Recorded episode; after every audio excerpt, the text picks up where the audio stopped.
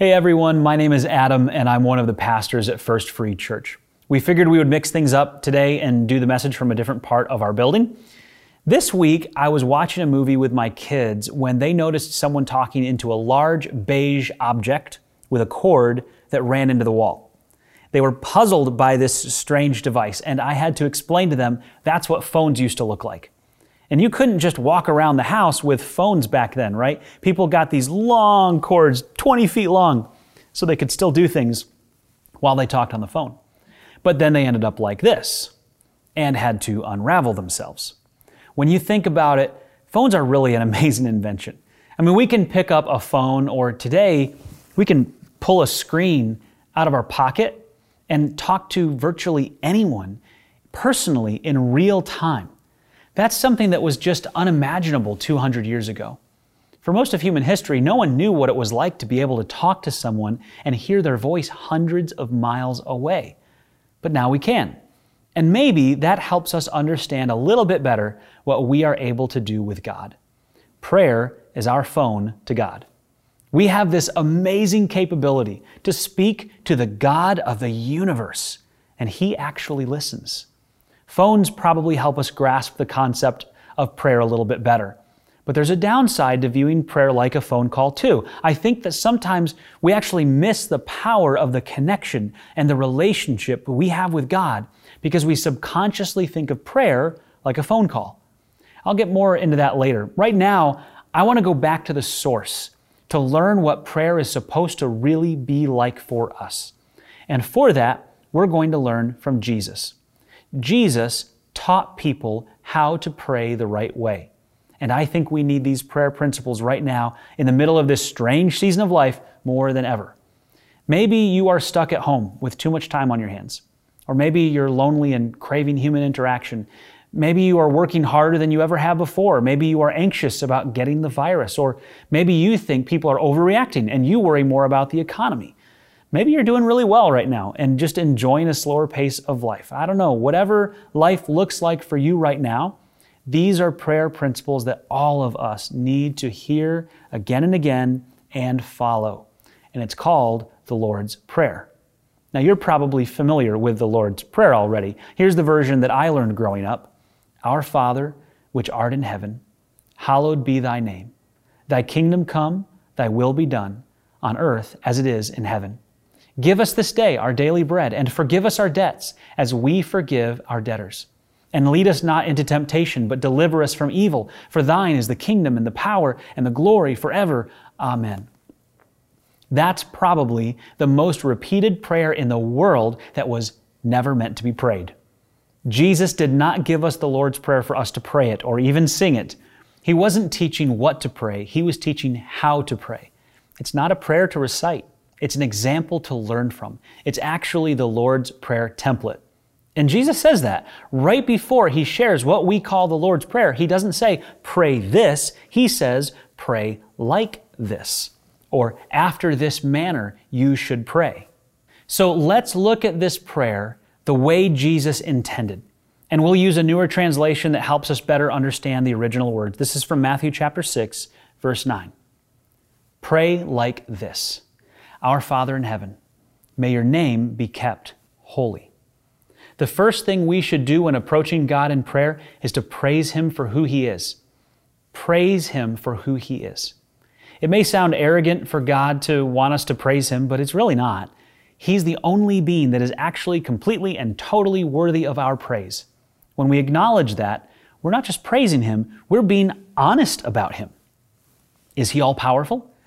Is he loving? Is he good? Is he gracious? Is he merciful and forgiving? Is he the creator? Yes, to all of those and many more. When we fail to recognize that, our focus slips right into our own wants and needs. It becomes self centered. We lose the perspective of the big picture that only God fully sees. So it's good for us, and it's respectful to God, for us to start our prayers by being honest about who He is and how much bigger He is than our problems. We start by praising Him for who He is. Then Jesus says, May your kingdom come soon. May your will be done on earth as it is in heaven. Right after this, Jesus starts including our needs in the prayer. But before we go there, we need to be clear up front that God's plan is better than our plan. We need to put God's will first. We may not actually know what is best for us. What we're about to ask for may not be the best thing, and we just don't know it. So we acknowledge up front that God knows best. He knows if you should really be in that relationship. He knows if your current job is really the best one for you right now, or if there's something better out there for you. He knows if losing a bunch of money is actually going to strengthen your faith in Him and be better for you, even if it hurts right now. He knows if not having a normal graduation is actually the best thing right now, given the circumstances. When we put God's will before our requests, we acknowledge in our minds and with our words that God knows best, and we want Him to determine what is best for us, not just do whatever we ask. It's a position of humility. Now, you might say, then why ask at all if God already knows everything and we're just going to let Him decide anyway? Well, I'll get to that at the end. But first, let's talk about our requests. Jesus says, Give us today the food we need. Now, you know what's really interesting about this part of Jesus' prayer template? This is not a big request. Sometimes we just go to God with the big things and we keep our little requests to ourselves. But God cares about the little things too, just even that day's food. Now, I know for some people in the world, that is a big request. I get that. But it wasn't for Jesus and his disciples. They had donors. They had successful careers. They had families with money. They had a ministry fund. And one of the disciples was their treasurer. They carried money around with them. As far as we know, they never lacked resources. And hey, if, if they ever needed some extra food for different guests, they were able to get that from Jesus. But when Jesus picks a request for his prayer template, he picks something that seems so simple, so basic, the food for that day. And I think what that teaches us is that God cares about the little things. Jesus said in Luke 12 that God doesn't forget about each individual bird and He has the numbers of hair on your head counted, and you are more valuable to God than a whole flock of birds, Jesus says. So share your requests, no matter how small. Then Jesus says, And forgive us our sins as we have forgiven those who sin against us. So we should confess our sins to God when we pray. And if you can't think of any, ask God to reveal them to you and just sit and wait for a little bit and I'm sure that He will make that clear to you. But there's something else that catches my attention here. It's the fact that we have already forgiven those who sin against us. See, Jesus assumes that even before we brought any requests to God, even before we came to Him to pray, we forgave anyone who had wronged us or who we felt wronged us. God does not want us to approach Him while we are holding on to bitterness against someone else. If you feel like your prayers are just hitting the ceiling and coming right back down, one place to inspect would be if you have forgiven people who you think have wronged you. Now, that does not mean that God's forgiveness is conditional on whether we have forgiven others. That's not what Jesus says. It means that our heart is revealed by whether we have forgiven others. Jesus just gives us the expectation that if we're going to properly approach the God who forgives, we should be willing to forgive others. So confess your sins after forgiving others. And don't let us yield to temptation, but rescue us from the evil one. You and I are bombarded every day by temptations to do the wrong thing. Right now, you may find yourself with lots of idle time. That can lead to temptation. Or you may find yourself with a bit too much of your family's time. That can lead to temptation. Then there's the temptation to worry, and I don't think that has gone down at all in the last few weeks. Jesus is telling us here that God wants to help us avoid temptation. And where those temptations are caused by Satan and his demons, he wants to rescue us from that. But he's not going to do it automatically. He made partners, not robots. The Bible says that we are co workers with Jesus. We're called God's hands and His feet. God wants active participants. He wants connection with us in the things that we are doing and the things that He is doing. He wants relationship. So He invites us to ask for His spiritual protection. Now, if God knows everything and, and knows what we need and should be making the decisions about what is best for us in our lives, why doesn't He just do that automatically? Why does He want us to talk to Him through prayer about these things? In fact, the Bible says in James 4 that He holds back on things that He is willing to do for us if we don't ask or we ask with the wrong motives. I think the answer comes right before Jesus gives the Lord's Prayer template.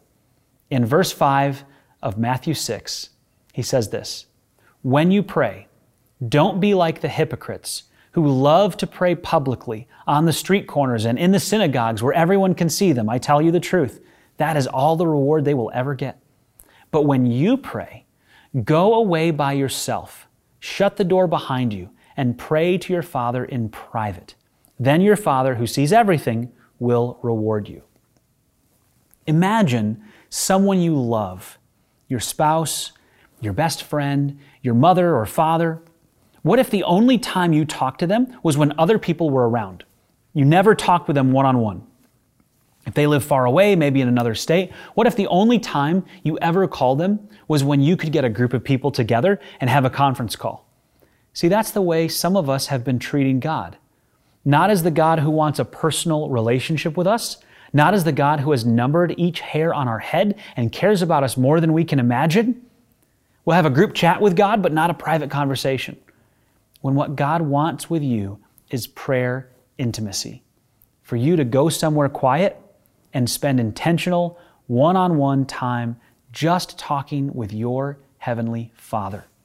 And the amazing thing is that Jesus says God actually rewards that time of prayer. If you have kids, Imagine one of them never wants to spend any time with you. They just don't want to be around you at all. And then, one day, in front of all the other kids, they ask you for $100 to go buy a game or a toy or something. You probably aren't eager to give an answer of yes, because they don't seem to value your relationship at all. In fact, it would probably teach them the wrong lesson to say yes at that point. But if they showed they cared about you, and spent time with you and talked with you, and then they asked that question, the same question, you might be more likely to say yes. But this is really important. It's not saying yes because they manipulated you with their actions. You're saying yes because the relationship makes a yes appropriate. And the lack of relationship would have made a yes inappropriate. So we don't spend time with God to get a reward. But spending time privately with God will result in good things because that means we're growing in our relationship with Him. And according to Jesus, that closer relationship will be rewarded. Now, you might still be wondering so, what is the downside of looking at prayer like a phone call? Here it is. When we view prayer as having a beginning and an end, see, God doesn't just want the prayers in the closet the prayers in private, the occasional call. He wants an ongoing relationship. 1 Thessalonians 5:17 says to never stop praying. Romans 12:12 12 says to be constant in prayer. Jesus told his disciples to always be praying. Too often, we view prayer like picking up the phone and dialing a number.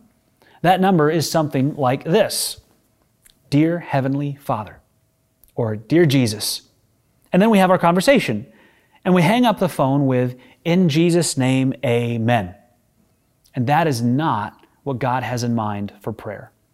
Prayer is this ongoing connection that you have with God, where He wants to always be hearing from you, always included in your life. And hey, He knows what's best for you. Why wouldn't you want the God of the universe involved in every aspect of your life?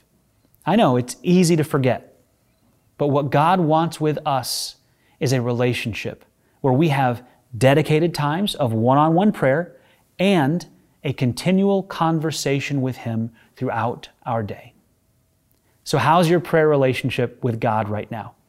We'll ask you some questions after the service on the screen to help you think through the application to today's message and grow closer in your walk with God. But let me pray for you right now. Jesus, we are so privileged to be able to learn from you how to pray.